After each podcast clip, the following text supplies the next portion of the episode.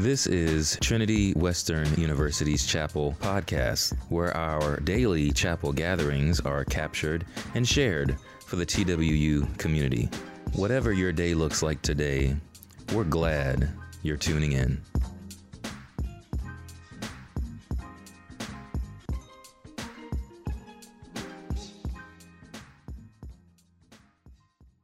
We have Julia Church. She is an alum from 2011. She was a graduate of the School of Business, and she has continued on to be an entrepreneur and a small business business owner. Nettle's Tale is her uh, the business that she has developed, and she is here with us. And one of the things that I remember uh, about her when she was a student. And it's funny with students, there are certain things, I don't, I don't always remember people's names, but I remember things about them. And one of the things with Julia was she has a great and beautiful smile. Like that's one of the things that still, so when I met her again here, is just what a beautiful smile she has and a wonderful laugh and is such an engaging person. So I'm so glad that she's here and I'm glad that you'll have the chance to meet her as well. So let's welcome Julia Church. All right, come on up. My colleague here, Aaron Teason, and I will be um, co-interviewing uh, Julia. And I don't know if I mentioned she, her business is around women's apparel. Particularly, it started out with swimwear, but then more generally to women's apparel. So that is uh, how some of you may know her. So, Aaron is going to ask the first question. Thanks for coming, Julia. Thanks for having me. Um, I would love for you to tell us a little bit about your story and your context, um, but start with your time at Trinity, how you gained a vision for becoming involved in the fashion industry, but kind of describe like what it was like for you as a student. I'm kind of imagining you being here and drawing pictures of swimsuits on your syllabi as you're sitting in class. like, were you dreaming about doing this as a student? How did that story begin? Um, I think as a student, uh, I, you know, I entered the School of Business kind of dreaming about how I could use business as a vehicle to make an impact. Um, I think my love for the fashion industry and sort of like personal style sort of started before that, you know, not always being a super cookie cutter, sort of like conventional size that could walk into any store and just necessarily buy something off the rack. Um, so Trinity was definitely a place where I got to sort of develop, uh, you know, my character and my faith, and also uh, build a really strong of commu- uh, community of people that actually helped me start Nettle's Tale. So we launched with a crowdfunding campaign in 2014. And I remember as the campaign started to take off and get more and more successful, I scrolled down to the bottom of the campaign and you know like my videographer and you know my graphic designer um, my pr person like all of these women that had helped me launch this thing were all people that and connections that i made at this place. So the connections that you make here are really powerful. Yeah. Thank you. Good, and that's interesting. Scott yesterday said the exact same thing. So many of the people that when he founded his Brotherhood dance troupe came from people that he knew at Trinity. So that's a great connection yeah. that um, I think is so true. Uh, one of the things that I know for all of us is our identities in so many ways are connected to our bodies, how we think about our bodies. When somebody asks, So who are you? often it's connected to our bodies in some way. So as you have dealt with both customers and the public and thinking of your yourself. How do you see identity connected to um, our bodies and the ways that we think about our physical self in good ways? How does the culture that we're a part of and maybe your industry, is it, are there positive things that we can learn from that? And in what ways can that be a, a negative influence in our lives in some ways? Right. Well, I'll kind of start with the positive things. Um, I think because I think they're not as big as the negative. Um, but I think kind of the positive thing is um, that culture really like teaches us to optimize ourselves. Right is really what it is. Mm-hmm. But um, and so that can be a positive thing because you know our body is a temple. It is something that was gifted to us. Um, we should be taking care of it. It should be, you know, health should be at the forefront of that. Um, in the negative part of that, optimization, you know, that's a very narrow box. That's um, something that, you know, a huge part of the population can achieve. That's not that what they were gifted with at birth. So what I see how body image affects identity, I see it in the change rooms all the time. It's it's it's limiting people from their life experience. Like it affects their identity to a depth that they're not getting into the pool with their kids. Um, they're not going to the beach um, with their friends. And so I get to see this one aspect, but then you start to think outside of that, like how much our identity impacts, you know, maybe our ability to think that we can go for a certain job. It affects us at a relational um, level, especially as you guys, you know, maybe go on for here and, and enter the dating world and, um, and, you know, like even just and shopping, it, it, every experience that we have, it's this thing that we don't really talk about, but capitalizes so much of our mind and so much of our life experience and our relationships from, you know, peers to parents to society. Um, yeah, so I think, I think it's huge. Good. And one of the things I'd love to get your reaction to um, is the uh, on Tuesday when I was speaking, I mentioned this uh, British survey where people were asked, so would you be willing to give a year of your life up to have the perfect body? So if you're, you know, and what percentage? And 33% of people said, yeah, I'd cash in a year of my life to have whatever for them would be the perfect body. And the question went up to, would you be willing to give up five years of your life? And 10% of the people said they would give up five years of their life in order to have the body that they have. And it so connects to what you're saying that we see, we see it as this is, I would have to have this kind of body to have the job or the social connection or the, employment options, those sorts of things. So I would be curious just your reaction to hearing that survey and what you think. Yeah, you sent me that, and obviously my first reaction was sadness, like because it's just so sad that, um, you know, we've probably all seen that quote, like comparison is the thief of joy. So that's mm. all those people, you know, they're not they're not living in the joy that like Christ intended for them, right? Because mm-hmm he gives us a portion. He gives us a portion when we're born, and he and he says that we're fearfully and wonderfully made. And we're basically saying, you know, I would give up years of life that I could be investing, you know, in my community or my family or whatever to be this narrow, optimized thing that the mm-hmm. society is telling me to become, um, and my world around me is telling me to become versus the thing that you made me to be. So yeah, it's really sad. Yeah. Um, I just want to say that Julia, you do this on just such a practical level too. As you're saying this, I'm like, it's just not theory for Julia. I don't know if you remember the first time I actually met you, you were on your lunch break in the store and you were sitting there and I came in to shop for a bathing suit, and I was in the change room, and that can be just such like a frustrating experience, bathing suit shopping. And you set your lunch aside, and um, it was a hilarious bathing suit shopping experience. Mm-hmm. Then, for the next like hour, you walked me through bathing suit shopping, and you started asking me the questions about why I was feeling like insecure about bathing suit shopping that were beneath everything else. And that was like, I walked out of there just mind blown like about that experience that it was just so you were asking me so many different questions about like but why do you think that about yourself when you put that one on? And what are you thinking about that? And it was an, such an unusual experience. So i think you're uniquely gifted in this way to ask people about their lives and about what are they thinking about themselves? And what have you ingested about from the culture around you when you're when you're looking at yourself in the mirror? And so yeah you don't just think about this theoretically you think about the individual. So my next question is specifically about that yeah, I don't even know if you remember that interaction from a few years ago.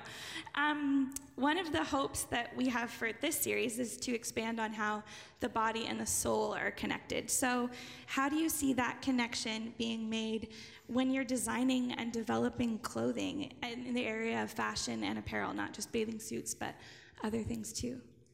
So, one of my favorite concepts that um, I actually learned from another Trinity alum, Hillary McBride, um, yeah. is this idea of disembodiment versus mm. embodiment. And the idea of like, if our bodies is a house, which is, is biblical, or a, a temple, a building, Um, embodiment is when we're fully inhabiting that house. So we feel at home in it, we feel welcome in it, people feel welcome to come and enter the front door of our house and have dinner and hang out with us in our living room. And disembodiment, the best way that I could put it is we held a workshop and one woman said, she was like blown away by the entire concept. So she said, if my body's a house, I've been living in a tent on the front lawn.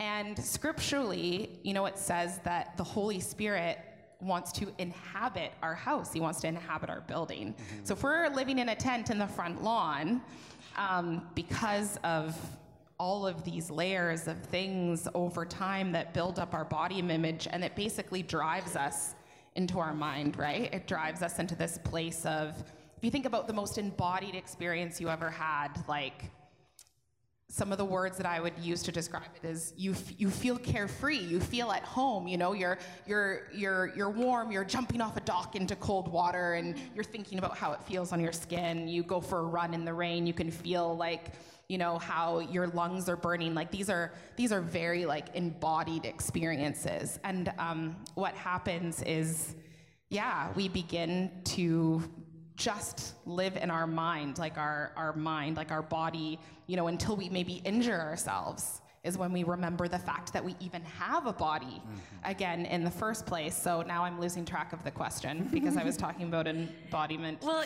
when you're designing and when oh, you're right. doing so that, how do this, you think of those? I had to go back to my. So when we're designing, what we do is even the whole idea for the whole concept of the business is well, how do we make people feel more embodied and comfortable in their skin again? Just like, you know, just like a child. You know, let's undo all of the societal work and, and all, all, of, all of the relational stuff and all the experiences is let's design stuff fit. Let's actually fit test it to our mom or our sister or our roommate or our grandma and then what happens is women come in and they have all this like baggage, all these layers that we all have, but then, you know, they get in the change room and we can win in the change room because maybe I've had women open the change room door, they're like, I don't know which one I like because I'm just in shock that they all fit. So like I'm gonna be another 30 minutes, but you know, imagine not even being able to find something to dress yourself with to be even begin to feel comfortable to stay in that embodied place. Um, so yeah, that's kind of at the root of of what we do. We're just doing it in what some people, you know, on a surface, you don't really realize how important it is, but we have to put on clothes every day. Yeah. You know, you want to have these experiences, you have to put on a swimsuit. So, yeah, in this really practical way, we are trying to help women become, you know, a little bit more embodied. Yeah. Um, one of the, I'm going to do a little version of the question that I, so a little bit of a different version of what I asked, but should be fine. One of the things that that is true that I think women especially bear this burden of your body is you, you know, this sort of uh, these equations that we set up. What advice would you give to the men in the room about helping men understand how women think about themselves, the world that they live in and inhabit? That's one of the things as I've, there have been times that I've spent time with um, people, family members or whatever, in public places. And I just starting to notice how men look at women and how that they're, that it definitely is a burden that I think uh, women bear. So, what advice would you give to the men here to help them understand a little bit more of, you know, this dynamic of how women think about themselves and their bodies? I don't know if you have anything more to add to what you've already said, because I think it's something that we all need to be aware of and know how we can support each other? Yeah, I think, um, well, first I want to say off that I do think that that body image is still like a true thing for men. Mm-hmm. I don't want to yeah. like, just because I sell women's clothing and apparel, I want to say that, you know, the development of body image and that experience can still be, and the pressures can still be very true for a male. But I think the main thing is moving away from the objectification of women, right? So, ch- kind of challenging yourself. Like I see it, I see couples come into the store all the time, and there's a night and day difference between you know a male supporting a woman in in asking a simple question as to, well, honey, how do you how do you feel in it? You're the one that's going to be wearing it, so how does it make you feel? You know, what a great question to ask. You know, do, do you feel comfortable? Do you want to, you know, go to the beach with me in this? Do you do you feel yourself in it? Does it does it feel like a second skin versus, you know, the experience you open the change room? It's like, well, he's like, I don't know. It's like it's a lot of fabric. Like I kind of liked the other one better. Like she's already being programmed in that in that moment to she's already looking outside of herself. She doesn't want to make the decision of herself.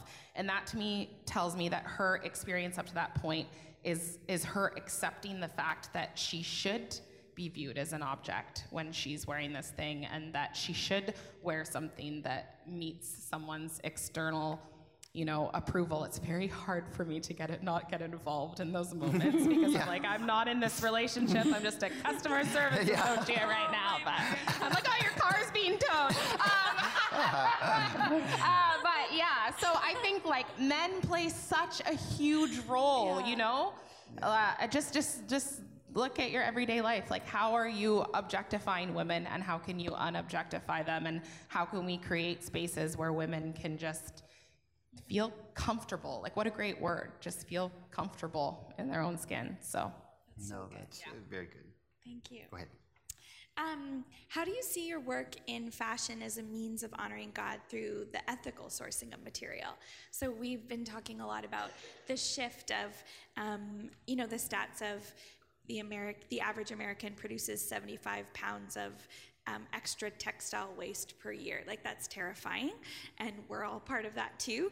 Um, but can you talk about that shift that we're noticing in culture of, okay, we want to have ethical clothes and less of them? There's a move towards minimalism, but that seems to be like a trend in and of itself. But then I think sometimes here at Trinity, we're guilty of like, okay, let's get ethical clothes, but we're just buying just as many of those ethical clothes. So it's not really that minimal. So yeah. can you make an, um, tell us your heart in moving towards like, you've moved um, you've added onto the swimwear like ethical clothing as well in in Nettle's Tale, yeah. and why you think that's important to buy maybe um, better clothes and less of them.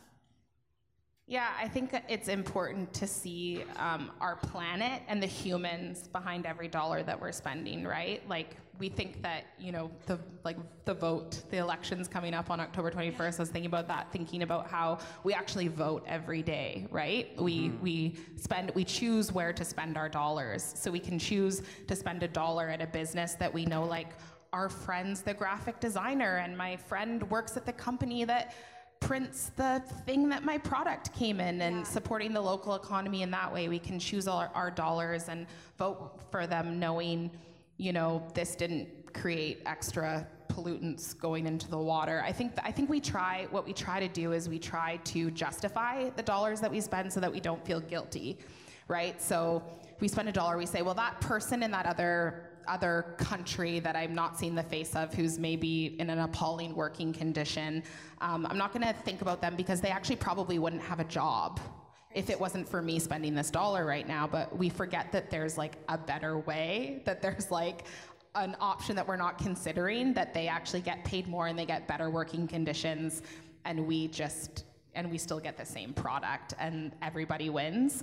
The other thing is like you have to think of ethics, yeah, in the planet and then people. And then for me, I also think of sizing. So just because you're a size that can go shop with every brand, um, maybe it's more ethical for you to also shop at brands to support your friend.